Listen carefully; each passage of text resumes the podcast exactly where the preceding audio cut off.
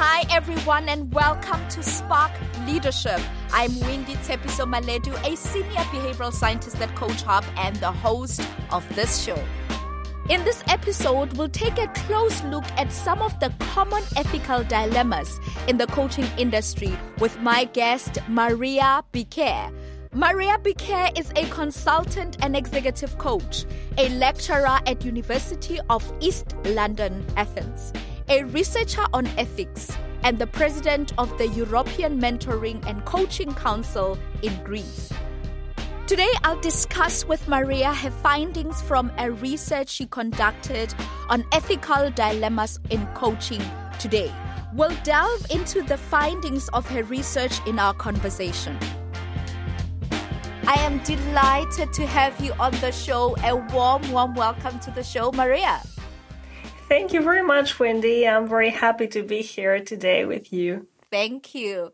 So, Maria, one of the standing features of the show is that our guests share one interesting fun fact at the beginning about themselves, and we wrap up the show with future predictions. So, can you please share with our listeners one interesting fun fact about yourself or any fact that you'd like to share about yourself? Oh, a fun a fact about myself is that I was very shy when I was a child. I was, uh, you know, the child who was hiding behind the curtains when people came to the house and my mother was trying to motivate me to come and say hello.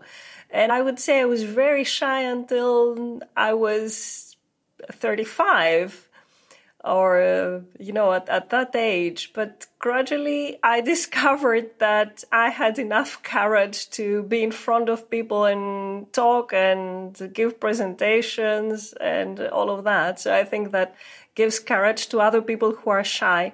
100% thank you for sharing such a courageous story.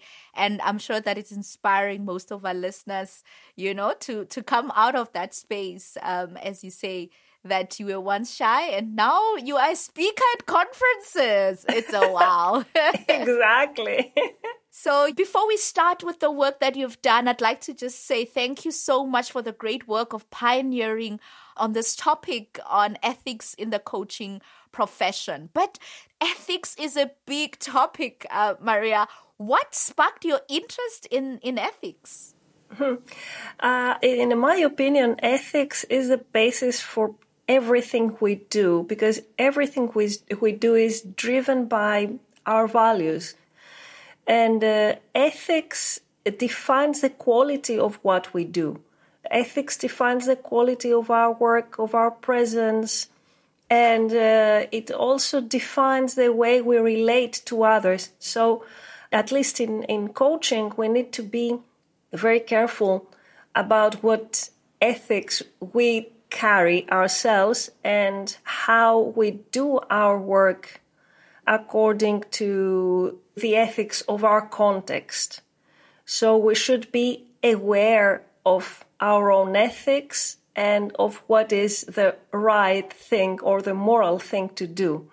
That's so interesting, Maria. I think you're identifying key things there that it has ethics has to do with our values, the quality of our relationships, and it also really defines everything that we do um, in life. But maybe then let's take a step back to define what ethics is. So, how do you define ethics? Maybe personally and professionally, um, can you define ethics for us? Yes, in coaching, I would say ethics has more to do with business ethics, which is a form of applied ethics. In coaching, as professionals, we should agree on a set of principles and uh, specific standards that we follow, and that is part of the applied ethics. So, the way that we do the right thing for the client, for the context. Ethics in general has more to do with moral philosophy, which is a discipline. It's connected to what is morally good and what is morally bad. It's part of the moral philosophy. But in our case, in coaching, we, we should talk about applied ethics, a practical application of what is a good thing to do. In a specific profession to make it simpler. Lovely. So there's that notion when we talk about it from a professional point of view, particularly in coaching, you say it's about principles that we adhere to as coaches.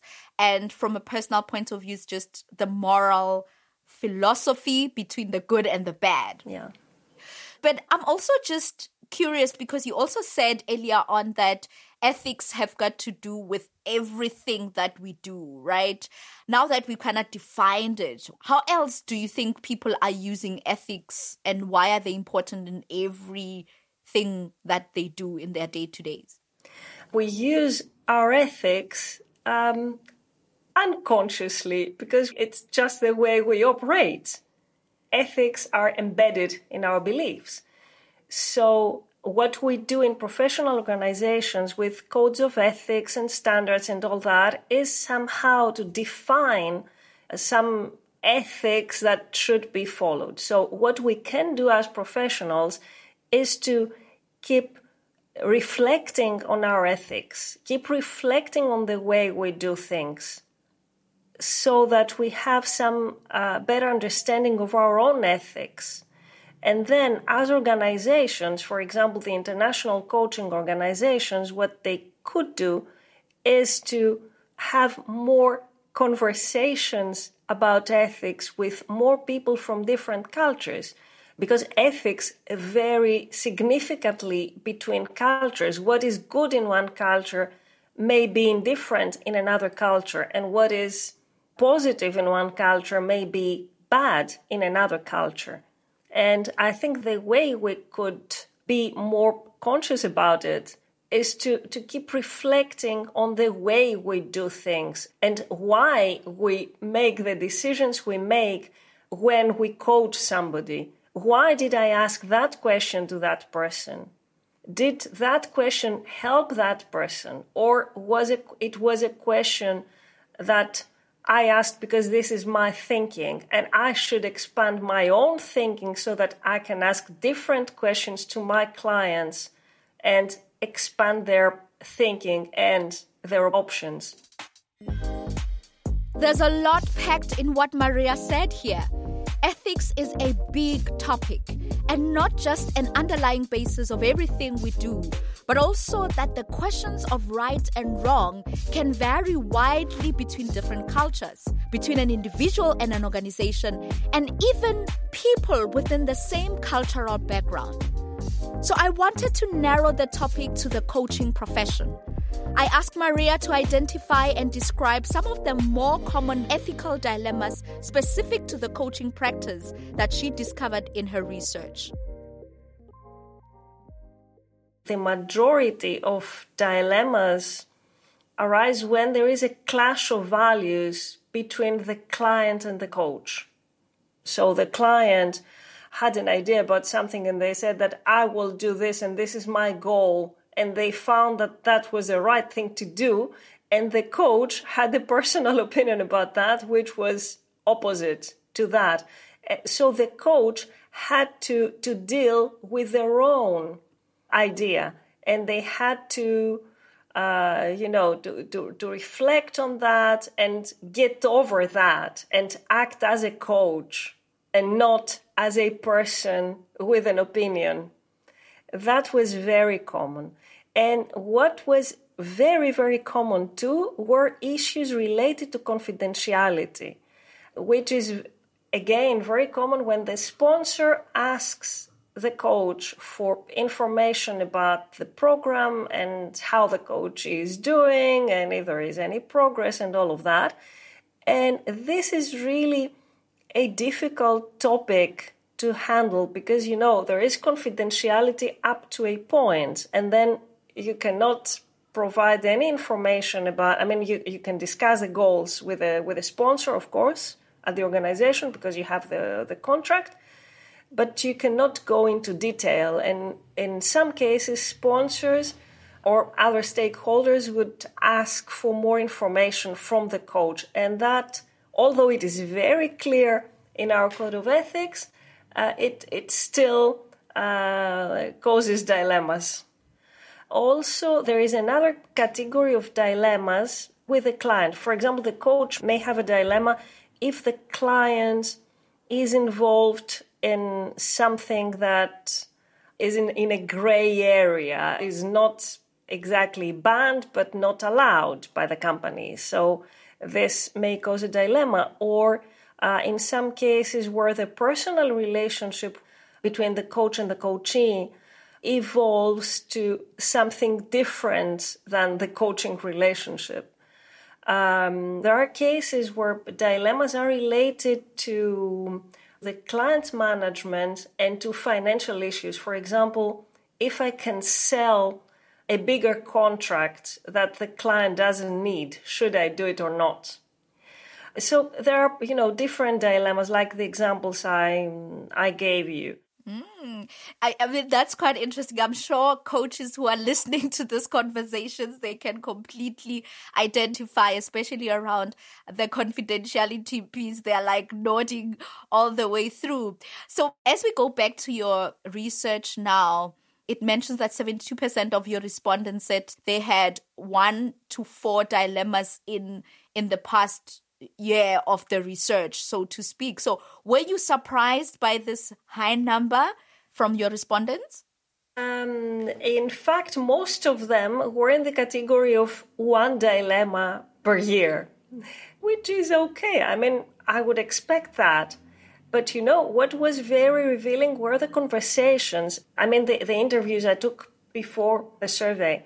And uh, I noticed that more experienced coaches with more years of uh, of coaching experience in a way they observe more dilemmas. They have their way to solve them but they still have more dilemmas because they have a, a deeper thinking of coaching and the responsibility of the coach to ask the right question and what the right question is and you know what was also uh, interesting was that dilemmas change over time. I mean, the more experience you have as a coach, then you have different dilemmas. I would say more sophisticated. A new coach may have a lot of dilemmas that are related to their own ability. And uh, also in the, in the survey, it's very evident. You, you can see it in the graphs that uh, coaches that have experience of one up to three years, so they are novice coaches with not much experience, with not so many cases and not so many clients, you know, because when you are a new coach, you, you don't have so many clients.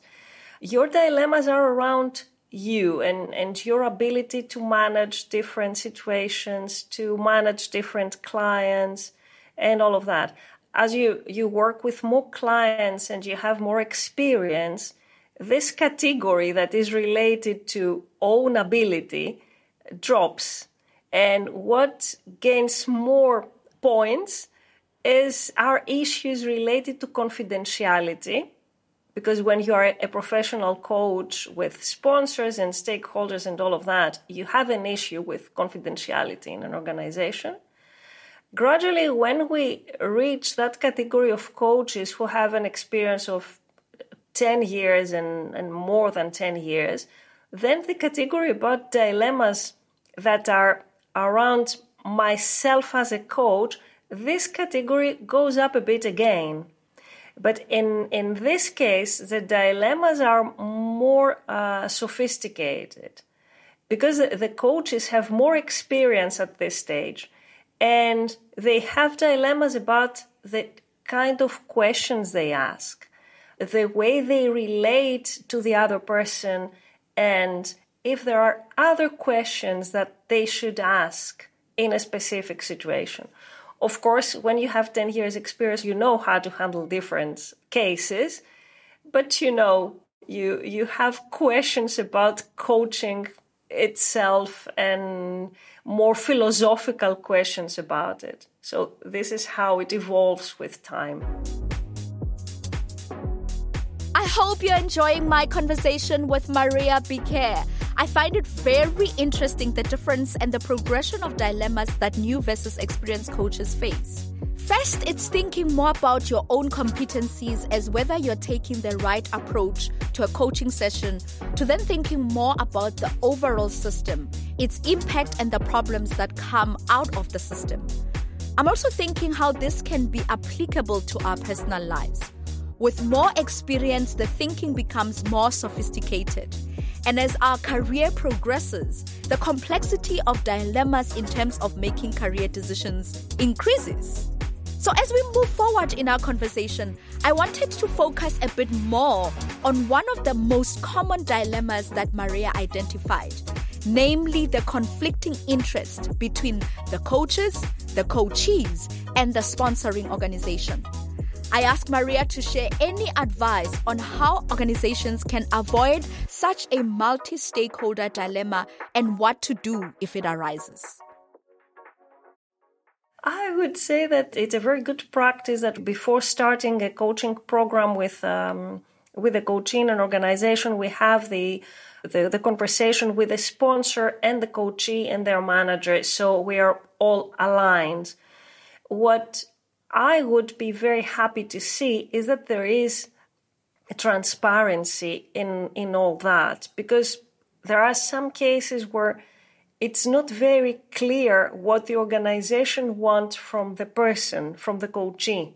And although we go to a meeting, we agree on specific roles, then the coachee doesn't get the support in the organization because there is some other agenda about the person and and that doesn't help very much the, the person to develop. But i think it's it's a very good practice to have this alignment with the coachee and the sponsor. And this is something that most professional coaches do. And also i would suggest that we go with the goal of the coachee I mean, the priority should be the goal of the coachee. In some cases, that the coachee agrees with the goal suggested by their sponsor, there are cases that we cannot progress very much with that. I mean, they they agree on that. They say, yes, my sponsor, my manager is right. I should develop this. But if they don't deeply believe in that, then there might be difficulties later on in, in the program. So I would say that our practice to have this alignment with with a sponsor is a very good practice, and we should always consider as primary goal the goal that the coachee wants. Thank you for those key notes. The first one is contracting to create alignment with the client in case the organization comes back and say we want you to do this or disclose this information you can actually go back to the contract. I think i love that.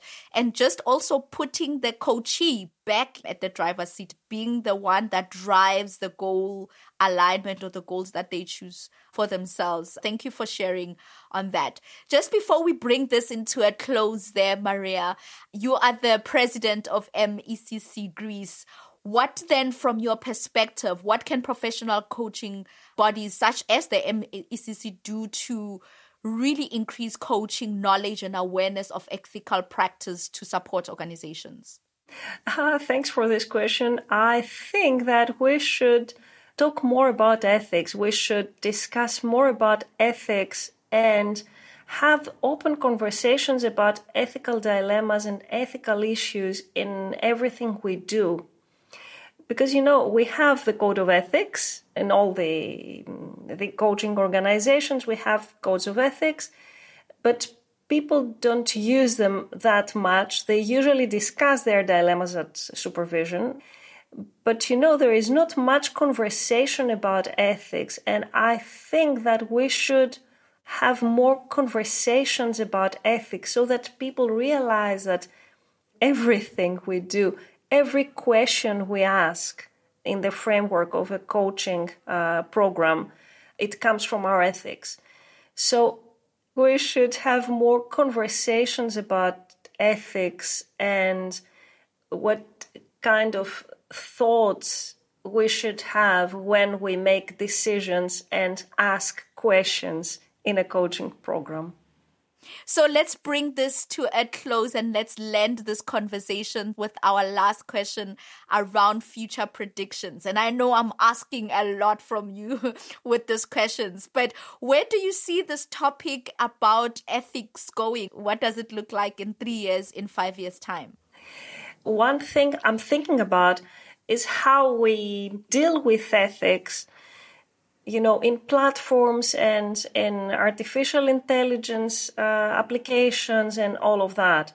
Because now i mean a lot of coaching is delivered on platforms so i think there are ethical dilemmas there which at the moment are handled in a way automatically by the engineers who are designing the applications. And from my perspective, I have very specific dilemmas related to artificial intelligence that is used in those coaching applications. And I think that the engineers who are designing them do not have the expertise with coaching so that they could, you know, provide the right answers to, to those dilemmas. One thing about the future is that is the, the, the dilemmas in artificial intelligence. The second prediction is a real need for coaching to become a regulated profession at some stage. We are still far from that, but I think that we should be more focused on finding ways to regulate coaching because it will be a way to provide a very safe uh, service to our clients.